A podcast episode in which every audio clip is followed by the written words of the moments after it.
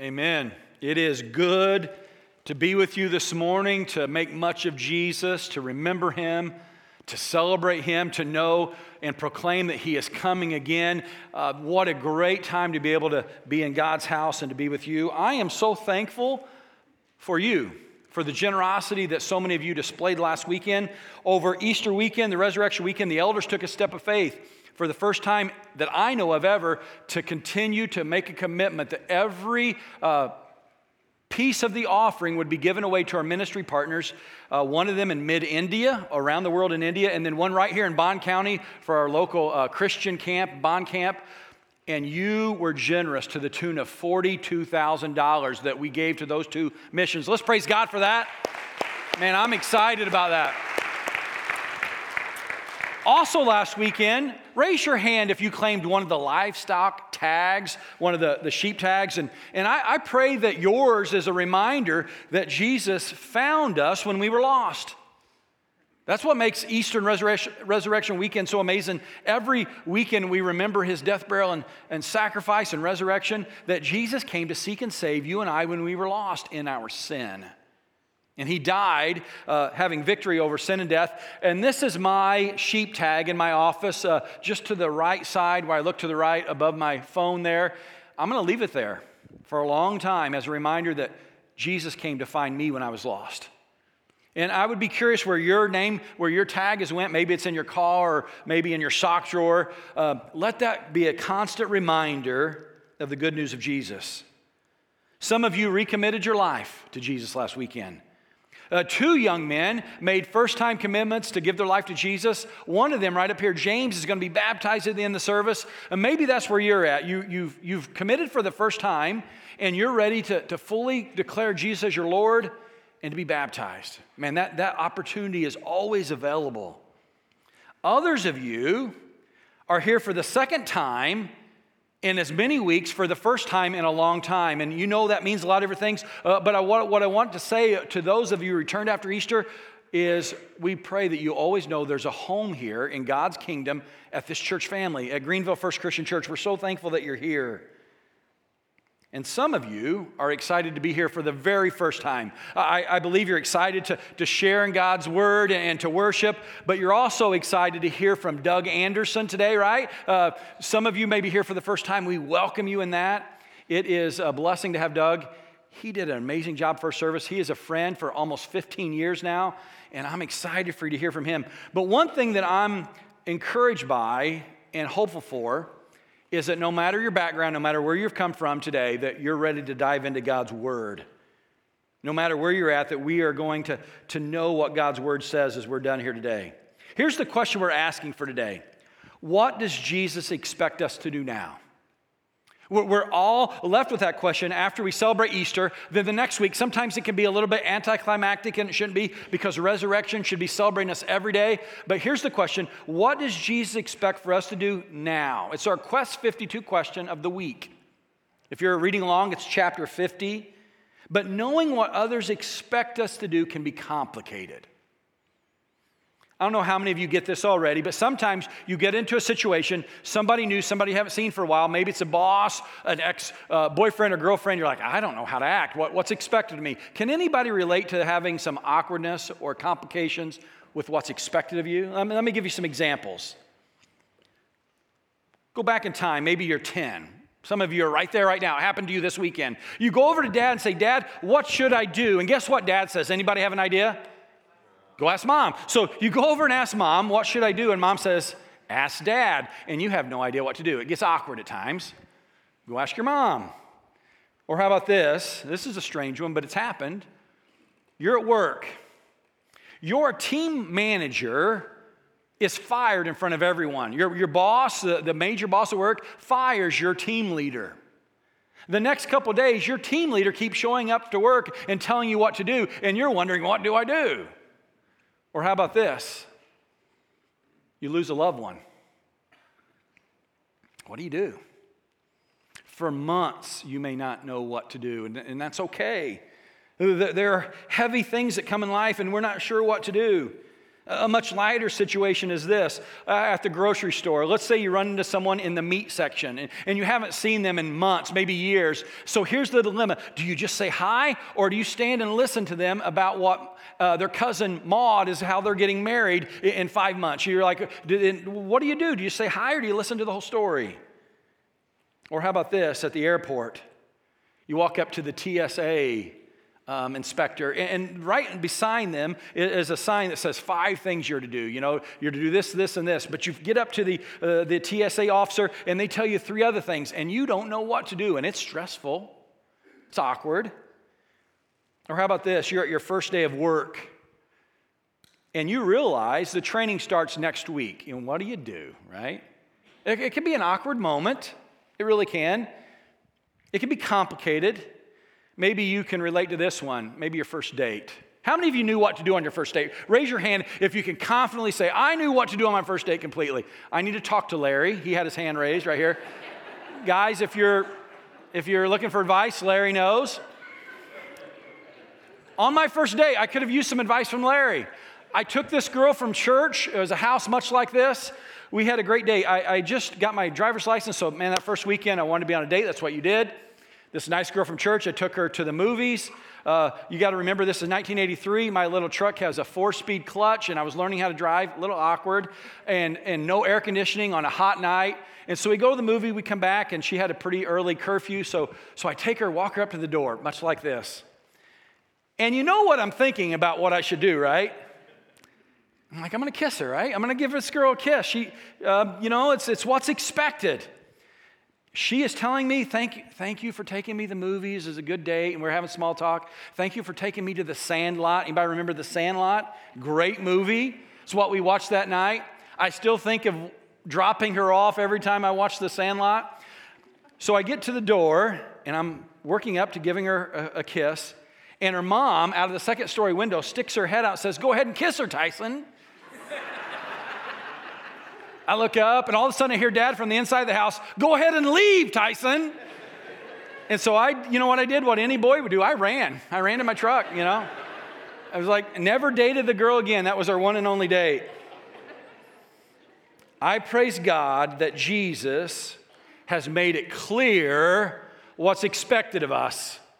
That we don't have to wonder. It's not that complicated. Uh, five times, he gives direction in His Word about what He expects us to do after His resurrection and after He ascended into heaven.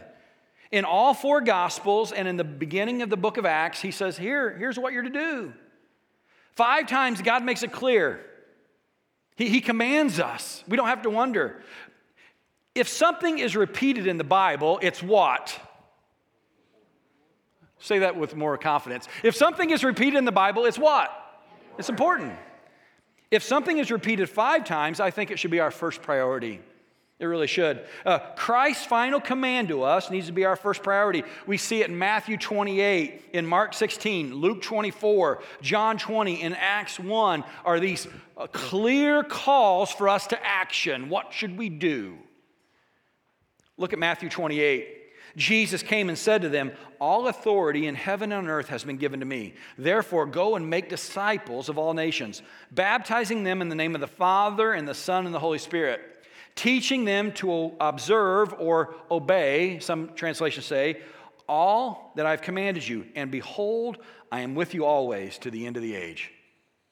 Look what it says in Acts chapter 1. We're just looking at two of the five. Here's, here's an Acts. Jesus says, You will receive power when the Holy Spirit, comes upon you, and you'll be my witnesses in Jerusalem, in all Judea, and in Samaria, and to the end of the earth. If we have these clear examples of what Christ would call us to do, what he expects of us, then why is it so hard to do it? Why is it so hard to, to follow his example and to live, us, live up to his expectations? Why are so few Christians actually doing this? Did you know that 96% of Christians never lead anyone else to faith in Christ? 96% of Christians who claim to follow Christ never do anything to lead someone else to follow him. That means only 4% uh, of Christians have made Jesus' final command the first priority. Are you part of the 4% or part of the 96%? Why is it so difficult? What, what makes us nervous when we start thinking about what Jesus would have us do, even though he, He's told us five different ways, five different times? Why is it so difficult, intimidating? I think it is intimidating because we, for one, don't know how people respond. I will be the first to admit you can share the gospel, the good news of Jesus, and you can get all different types of responses. Sometimes no response at all. And you're like, man, I, I can't take that type of rejection. It can be intimidating. But let's never forget this basic truth.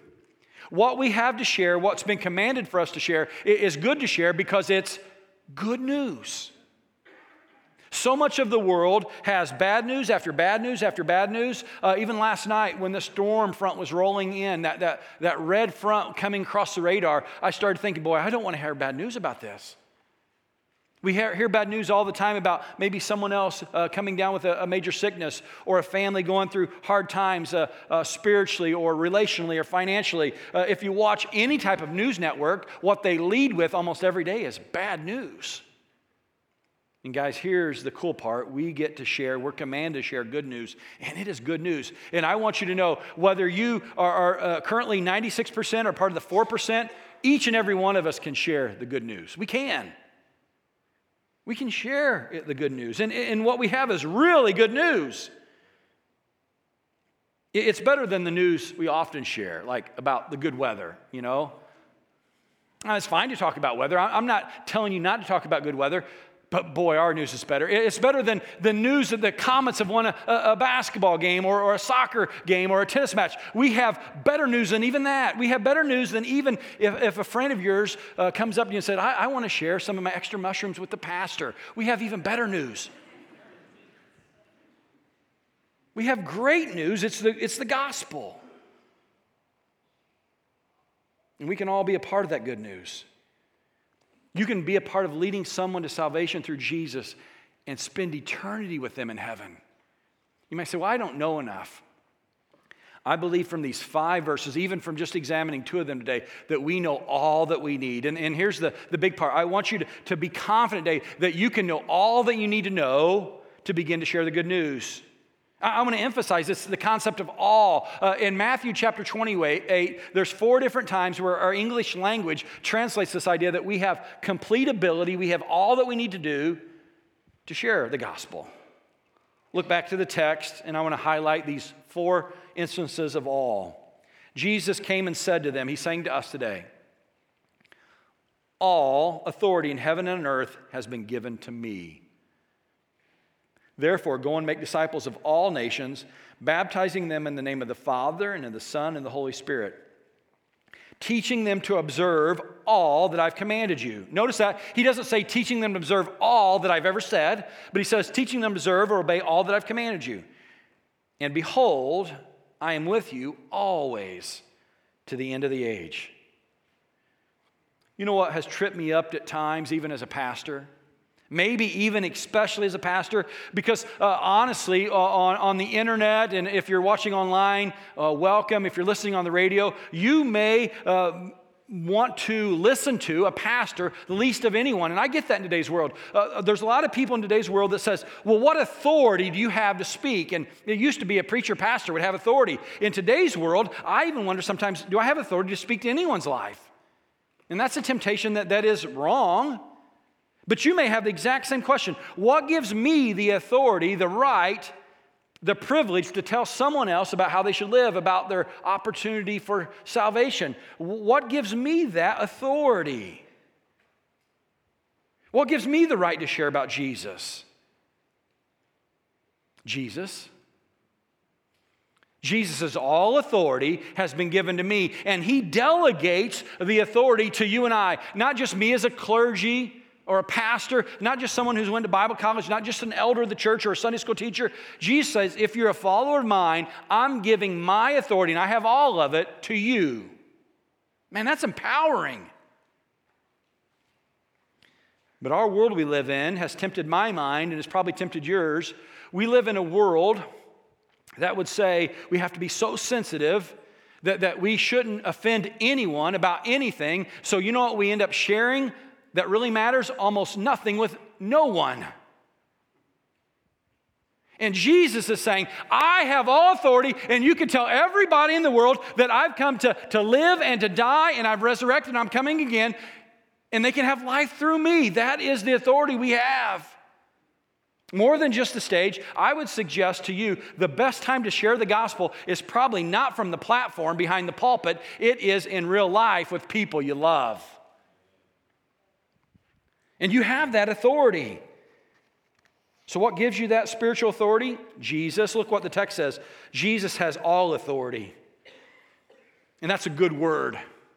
So, so that is one reason. The good word of Jesus. And then what else gives you authority? I've already hinted at it, is a good friend. Good word from Jesus to tell you the truth, you have it from him, and then good relationships. The best time to share the gospel with someone is based on the word of God and a good relationship. God's word rings true to someone you're in a good relationship with. It gives you a voice, it lets you have a place in their life. One of our strategies right now to grow, we're going to grow out. That's all about evangelism. We're going to grow deep in God's word. that's all about discipleship. And then this last one is kind of a hybrid of both of them. It's this idea that we're going to grow young. And it doesn't mean just by age. You don't have to be a teenager to, to grow in your faith. Uh, and, and you never grow out of it. But the idea of growing young together is that we would walk with someone younger than us in the faith. That we would find a friend, someone to trust us, someone that wants us to come into life and help them to know Jesus more. James, when you're baptized later today, and you're 14, right? He needs to turn around as soon as he's baptized and say, Who's coming after me in my faith? And it may be an older family member, it may be a 10 year old, and he can start modeling for them what Jesus has, has done for him, and he begins to walk with them even though he's walking with someone else, one of them being me right now. And we walk together growing young in Christ. But it's about relationship. It's what gives us, gives us a voice, gives us authority. Secondly, we're to go to all nations. Look what the text says. It says, Go therefore and make disciples of all nations. And I want to admit, the all nations is probably not the emphasis here. What the emphasis in this sentence is Jesus saying, You're going to go. It is understood as Christ's disciples, as his followers, you're not going to stay put. You're going to be going. This, this could be translated as you go we know you're going, so as you go, go to all nations, which basically means go to all people. It may mean you cross a boundary to a new nation to, to minister to foreign people, maybe in India or Mexico. Uh, as you go, wherever you go, be sharing the gospel. It may mean you just cross your street to your neighbor. It may mean, this is radical, you just literally go across the dining room table to talk to a family member. I would suggest that's where you start. But as you go, at, when you're going for me, you're going to go everywhere to all people. But where do you start? I really want to know where to start. He tells us in Acts chapter 1, verse 8. We already read that, but listen. He says, You'll be my witnesses. You're going to go on my behalf in Jerusalem, in all Judea, in Samaria, to the ends of the earth. That, that's the order of where we should go. The first one is this you're Jerusalem. We don't live in Jerusalem. Most of us live in Greenville, or Wisetown or, or Pokey or, or Hillsboro. You might be from Springfield today here to see uh, Doug. Wherever your home base is, that's your Jerusalem, your hometown. Start there. It doesn't help very much to say, I'm going to go for Christ, but I'm never going to talk about him in my hometown. You know what you, you're going to be seen as? Is hypocritical. Well, I'll go around the world to do mission work, but I, am not going to share my faith right here. No, you start in your Jerusalem, your hometown, and then you go to your Judea. That is the region. That, that's where you live. Maybe it's Bond County or Fayette County, wherever you live. It may be the St. Louis metropolitan area if you're from St. Louis. But you're going to go to your region, then you go to your nation, your Samaria. You, you keep expanding out. You're going to make sure everyone you come in contact with. And then uh, the Bible gets really specific. Jesus says you're going to go to the ends of the earth. And that's, that's really special terminology there. You know what that translates to English? To the ends of the earth. It means you're going wherever you go, everywhere you go, as you go, you're going to be going for me. No matter where you go, do you know a big part about evangelism and discipleship? God has established in Acts an amazing thing to be our tool, our, our, our help for individual discipleship. It's the church. The church is to come together to worship, to remember, uh, to serve together, uh, to, to, study together. But the church is also a, a major tool to help lead someone to Christ. While only 4% of Christians are currently leading someone to Jesus, a big part of those 4%, uh, uh, a vast majority of them, uh, they pair with also talking about Jesus to just inviting their friends to church. You know, like I, have tried it before and it wasn't a success. Did you know this? This is a new statistic in the last couple years. One out of every three people who currently don't go to church right now would come if they were invited by a friend. Just think about that. One out of every three people that currently don't go to church would come if a friend would invite them because you have a relationship, uh, you have a voice. And now, that's not everyone that you're friends, but one out of three, that's pretty good odds. You're like, but I've invited my friends. They haven't come. I've invited a bunch of friends. And, and you know how many times you invited them? Maybe once or twice. They have found that even those that are ready to come to church take at least three invites for them to actually show up. Generally speaking, it's not because they don't want to come right off the bat, it's they're busy, just like you're busy. They've got a soccer game to go to, they've got a family event to do, they're working on Sunday. So you've got to be persistent and say, hey, I'd really like you to come to church. Would, would you come with me? What, what we've done in the 80s and 90s, we say, hey, come to church, I'd love to see you sometime. And then when we don't see them for a year, we're like, they didn't want to come to church. No, you invited them once. And you told them, I'd like to see you sometime. They don't even know where your church is. They don't know what time you worship. So here's, here's a way to invite better. Say, I go to the 1045 service at Greenville First Christian Church. We're, we're right south of the uh, football field.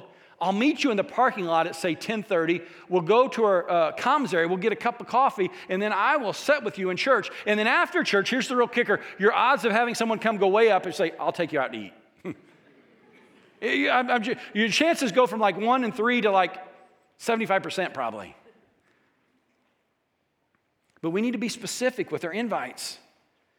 We need, we need, to, we need to share with our friends and be specific about what church is. Say, hey, at 1045, we have the full band. At 830, if, if you like uh, hymns and traditional, we can do it there. Uh, we, we have worship. We share in communion. Uh, Tyson usually stays uh, uh, pretty short in his sermons. He, he's pretty normal most of the time. Just ignore him the rest of the time. But, but the rest of all that's, you can come dressed the way you are. You don't have to wear a suit or a dress. Be specific about what you're inviting them to. And then he also says, teach them all Jesus commanded. This is a hard one. I don't know all Jesus said. I can't teach them everything Jesus said, but, look, it doesn't say teach them everything Jesus says. It says teach them all that Jesus commanded. And Jesus' commands aren't burdensome, are they? In fact, Jesus in Scripture is debating people. Well, he's not debating, they're debating him. Well, you're not teaching this and you're not teaching this. What about this command? Which is greater, this command? And Jesus said, wait, wait, wait, wait. It's really simple. And you may already know the commands of Jesus because they're our mission at our church. About four years ago now, we established a new mission statement. It's real simple love God, love people, and serve all. And if you know the first two parts of the mission, you know what Jesus commanded. He's in this debate with people, and look what he says. He says, um, Love God and love people. He says, Those are the greatest two. We're going to get to that in a minute. He says, That's it. If you can know that and you can teach that and live it, you can teach what Jesus commanded. By the way, I'm very thankful for this new picture. It, it keeps our mission right in front of us across from our new commons area. I am super excited about the commons area because that can, that can help you bring a friend church, go there and get coffee, hang out, and then come to church. I am so thankful for that. I am thankful that this church has been committed to have a place, a building that helps us do ministry. And if we're not doing the ministry of Jesus, this is a building that is just a building. But when this building is focused on loving God, loving people, and serving all, uh, God works among us. And I'm so thankful that, that people for a hundred years have been investing within this church body in a place that does ministry for Christ and you've done well. One of the guys that always worked really hard at making sure this place was ready to do ministry and worship was Jim Nesbitt.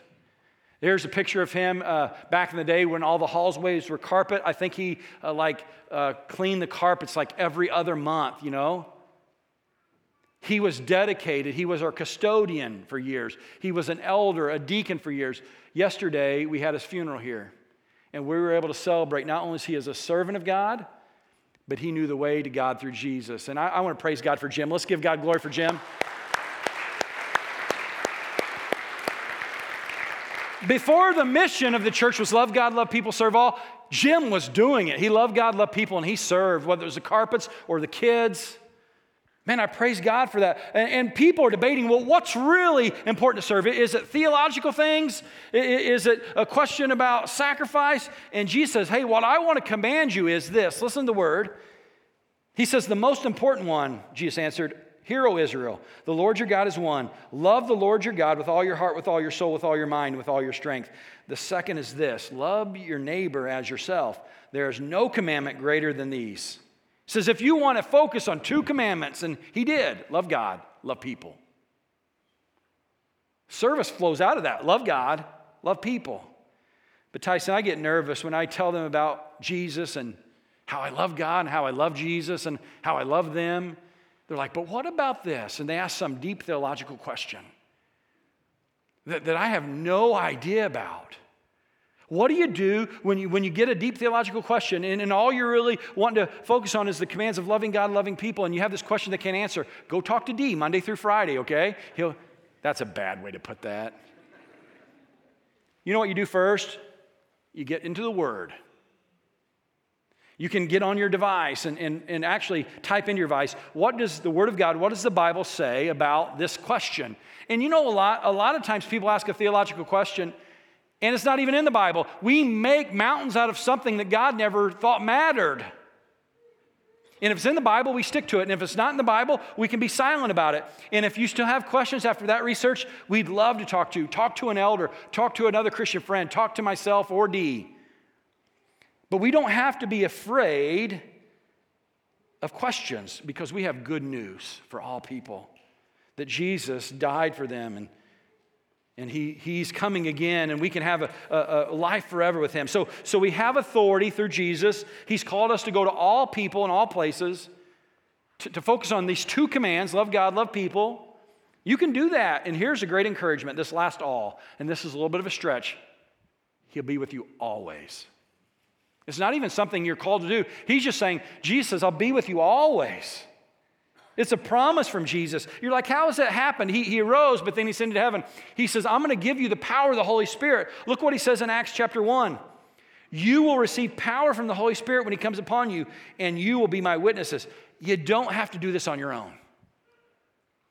You're like, but it's my mission. I got to do it on my own. I got to work. I've got to have all the words. I've got to get all my ducks in the row. And then I'm going to finally reach out to someone. You know when you'll reach out to someone if you have to get all your ducks in the row? Never. But Jesus says, I'm going to be with you. I, have called you to God's mission, not your mission.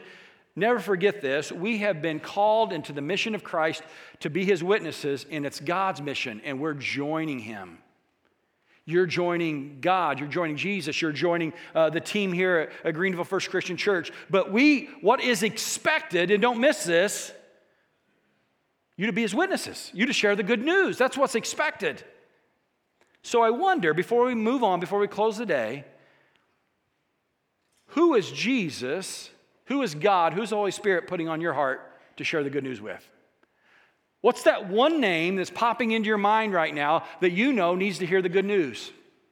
What's God working in your life to say, you have all that you need, now go and share? Who is it? Don't, don't let it fade away. Who, who's God working on your heart? Who, who's He ready to work in your life with? What's that one name? For years, at the beginning of my childhood, it was Nathan. That was the name. Nathan was a good friend.